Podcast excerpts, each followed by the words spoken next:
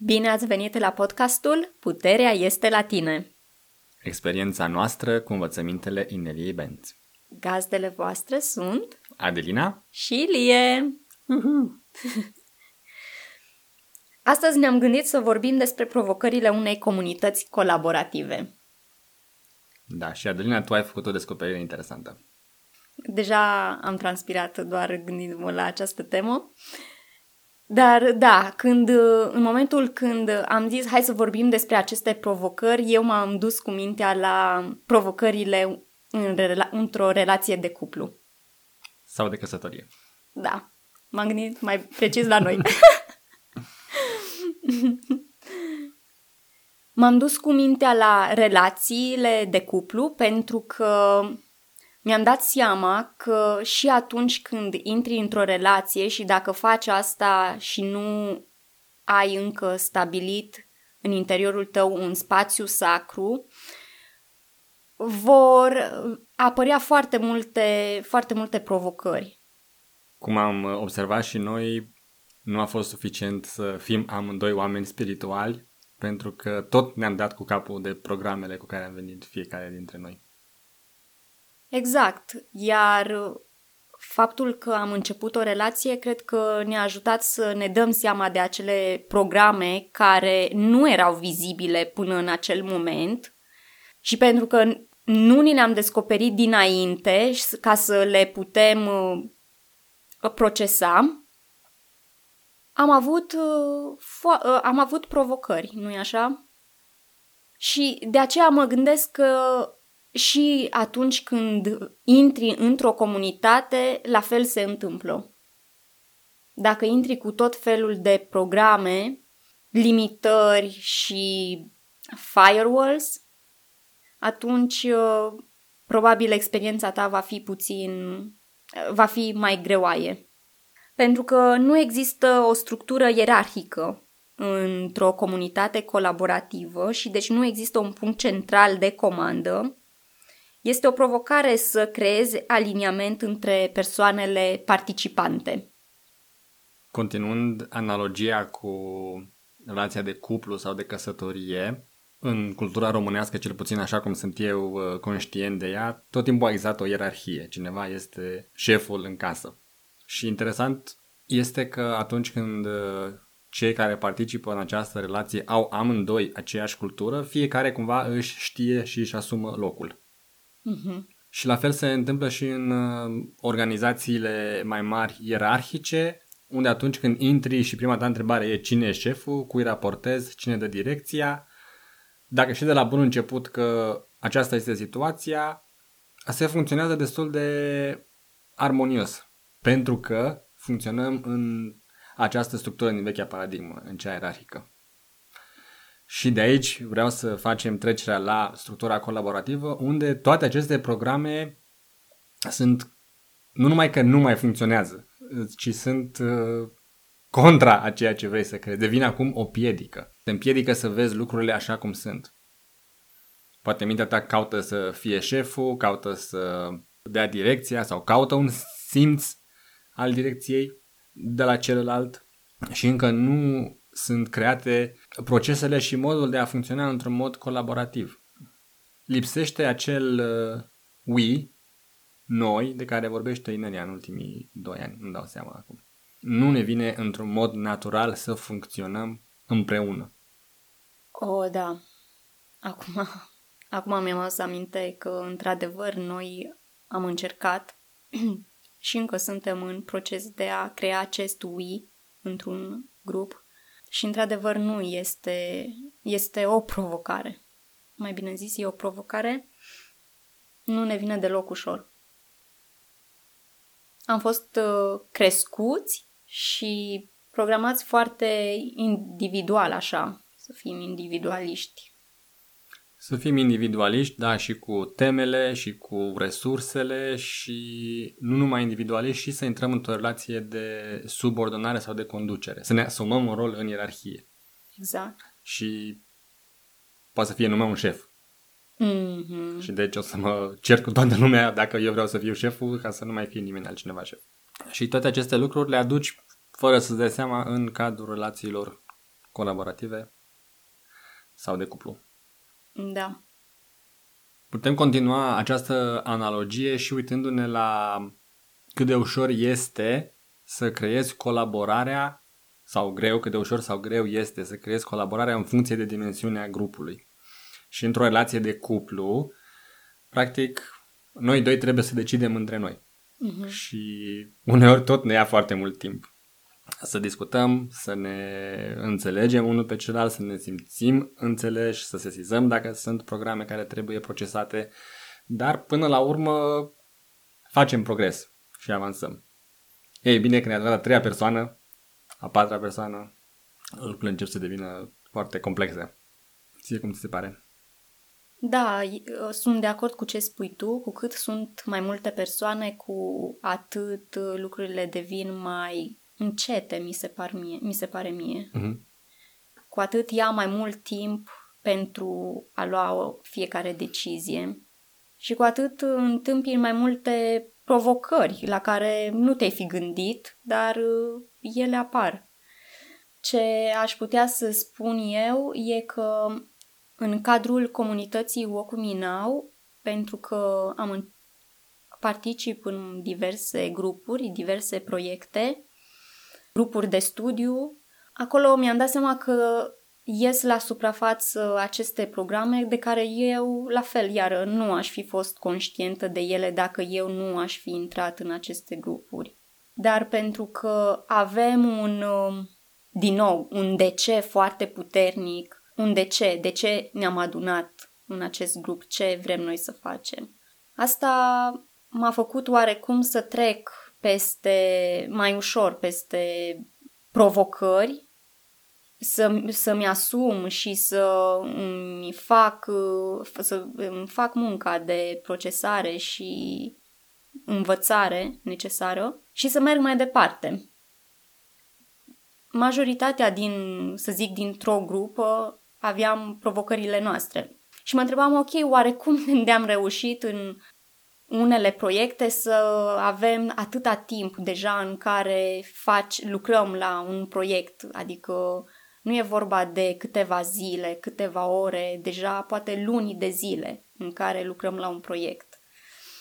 Și mă întreb de multe ori oare cum am reușit și mi-am dat seama că pentru simplu fapt că avem uneltele puse la dispoziție, știm fiecare ce avem de făcut și nu ne împotmolim, ca să zic, nu stagnăm acolo. Pur și simplu observăm că a apărut această provocare, pasul următor fiind mergem direct la cursul, articolul, videoul necesar să ne ajute să depășim provocarea și să putem merge mai departe.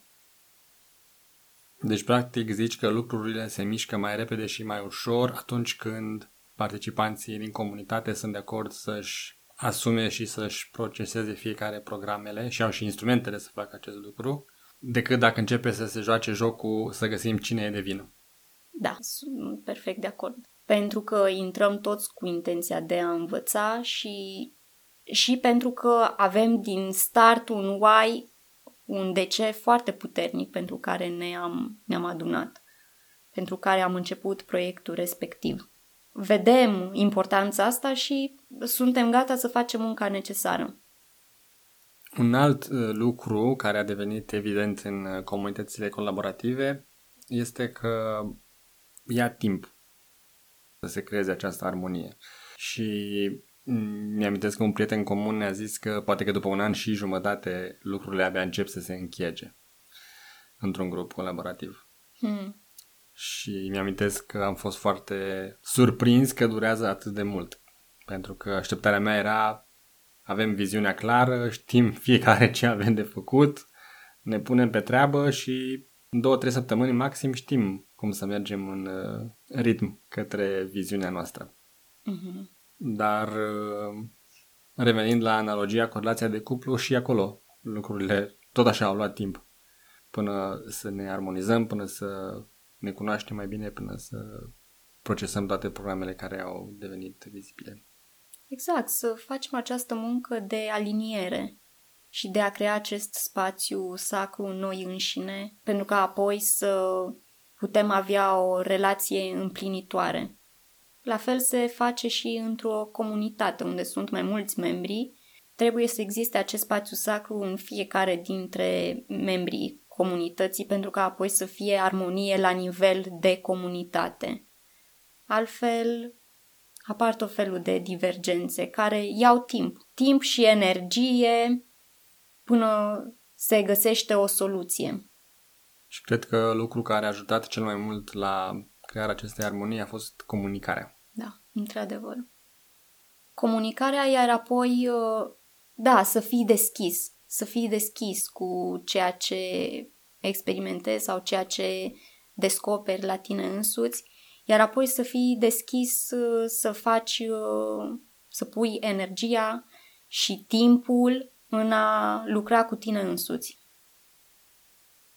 Am observat că ajută și să accepti că persoana sau persoanele din fața ta sunt diferite față de tine. O, aici aș avea ceva de zis. Da?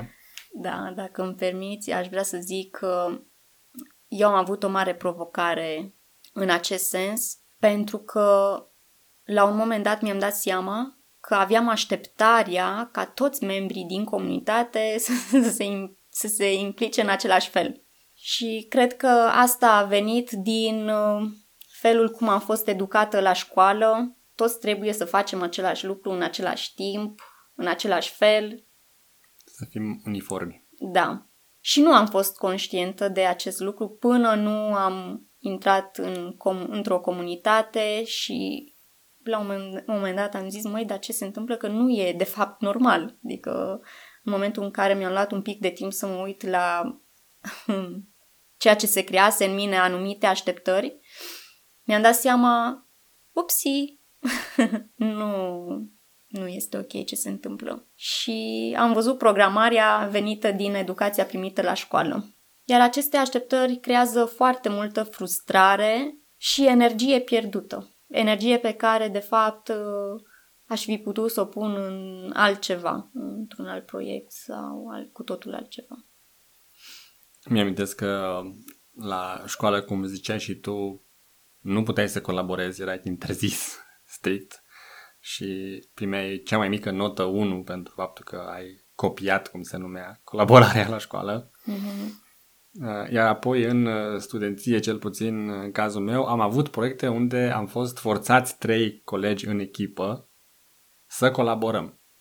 Și nu ne-a venit ușor, practic o singură persoană a făcut treaba și ceilalți au profitat. Dar chiar și acolo colaborarea era limitată la cei trei. Dacă era o colaborare între echipe, iarăși nota unu. Și cumva s-a creat programul ăsta de a ști cine a făcut treaba, cine ia creditul, cine primește nota cea mare și nimeni altcineva nu are voie să fie inclus în această acordare de credit. Da, așa este. Dar hai să vedem acum, bun, am observat aceste lucruri, atunci ce am putea face într-o comunitate, nu? Clar, aceste așteptări sunt, nu funcționează. Dar atunci ce ar funcționa? Eu mă gândesc în, în felul următor, că este important să se comunice și să se știe la nivel de grup fiecare cu ce poate aporta, ce îi place să facă, ce, ce poate să contribuie și să poată să facă acest lucru. Pentru că asta aduce și beneficiu că în spatele acțiunii stă o energie faină, stă o energie de, a bun, pot să contribui cu ceea ce mie îmi place, cu ceea ce eu pot să ofer în acest moment și nu mi se impune ceva. Și atunci și energia acțiunilor este una faină. Și mă gândesc aici că unii pot contribui cu timp, pot, de exemplu, participa la ședințele live pentru că au timpul necesar. Alții poate pot contribui financiar pentru susținerea anumitor uh, proiecte din uh, interiorul comunității. Iar alții pot dedica mai multă expertiză. La ideea asta pe care ai propus-o tu aici, eu aș completa-o cu faptul că aceste contribuții să fie aliniate viziunii de grup. Mm. Și prin urmare, contribuția pe care o aduci trebuie să o legi cumva viziunii grupului și să arăți cum ajută să ne apropiem de acel obiectiv. Altfel, există riscul să faci în acest grup o zonă de autoexpresie în care tu faci ceea ce îți place. Dar devine despre tine, nu faci ceea ce îți place în a ajuta grupul. Și mm. fac ceea ce îmi place pentru că în sfârșit nu mai îmi spune nimeni ce să fac. Dar nu mă gândesc mai departe și bun, și acest lucru care îl fac ajută mai departe și grupul. Și cred că e important să se creeze această armonie între eu și noi. Ui, ce frumos ai exprimat acest lucru, pentru că într-adevăr, dacă nu-ți pui întrebarea bun, bun, ceea ce eu pot să ofer ajută această comunitate să avanseze înspre de-ceul cu care eu am fost de acord de la bun început, pentru că dacă nu, atunci, într-adevăr, înseamnă că nu este contribuția de care comunitatea are nevoie. Da. Și acum că știm că nu este ușor să participi într-un grup colaborativ, că sunt tot felul de provocări și că e nevoie de foarte multă muncă personală, de procesarea propriilor blocaje și a propriilor limitări. De ce am depune efortul de a participa totuși într-o astfel de comunitate? Întrebarea ta mă face să mă gândesc la un proverb, și anume, singur merg mai repede, dar împreună mergem mai departe. Îmi place mult acest proverb și mi-amintesc când l-am auzit prima dată, nu am fost de acord cu el. Pentru că mi se părea că împreună batem pasul pe loc sau ne învârtim în jurul cozii. Sunt perfect de acord. Dar dacă te gândești pe termen mediu și lung, grupurile sunt cele care au avut succes. Așa e. Chiar și în cazul expedițiilor care urcă pe muntele Himalaya și să cucerească acest vârf Everest, în spatele lor este o echipă de oameni care îi ajută cu suport tehnic, cu bagaje, cu cunoștințe, și niciodată nu este de fapt o singură persoană care a plecat de la baza muntelui și a ajuns până sus fără niciun fel de ajutor. Și asta se aplică și în comunitățile colaborative și în orice proiect pe care vrei să îl faci, ai șanse mai mari să ajungi mai departe cu el dacă sunt mai mulți oameni cu care să te aliezi mm-hmm. și să ne sprijinim reciproc. Dar, într-adevăr, este nevoie de această perioadă inițială de cunoaștere unei ucidați. Da, și aici mi-aduc aminte când mi-ai povestit tu acest lucru despre alpiniști, că ei când ajung acolo nu e din prima zi au ajuns și gata, începe expediția spre vârful muntelui, ci ajung acolo și stau o perioadă la baza muntelui doar pentru a-i cunoaște pe ceilalți uh, membri care vor face parte din uh, grupul cu care va urca pe munte, nu-i așa? Doar pur și simplu pentru a se cunoaște. Și atunci vei ști pe cine te poți baza, știi, îți știi prietenii pe nume și dintr-o dată simți că nu mai ești singur atunci când ai de greu. Și asta ajută foarte mult. Și aceste experiențe iau timp, adică nu ai ajuns la baza muntelui și a doua zi ai început să urci. La fel și într-o comunitate. Da, se începe comunitatea, dar este bine să ai în vedere că va lua ceva timp până când membrii vor începe să se cunoască între ei și să se închege o comunitate și să nu plecăm cu mentalitatea care în ziua de astăzi este totul este fast. Pe repede înainte, pentru că lucrurile nu funcționează așa când e vorba de conexiune. Ai vrea să mai adaugi ceva? Nu mai am nimic de adăugat, dar în toate aceste provocări este și o veste pozitivă mm. și anume că sunt oameni care au rezolvat majoritatea problemelor, iar unii dintre ei sunt, sunt cei care aplică sociocrația ca și guvernare a acestor comunități colaborative. Și iarăși aici nu trebuie să fim lupi singuratici, ci să căutăm pe internet și printre prieteni oameni care ne pot sfătui și ne pot ghida în acest sens. Deci să nu ne apucăm să facem sociocrație de unul singur. Da. Cine dorește să afle mai multe informații despre sociocrație este invitat să caute acest lucru pe internet. Sunt foarte multe site-uri, clipuri video și cărți pe această temă.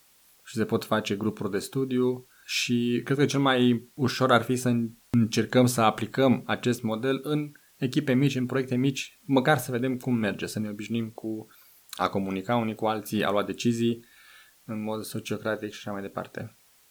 Deci să facem practică în, com- în comunități foarte mici înainte. Da.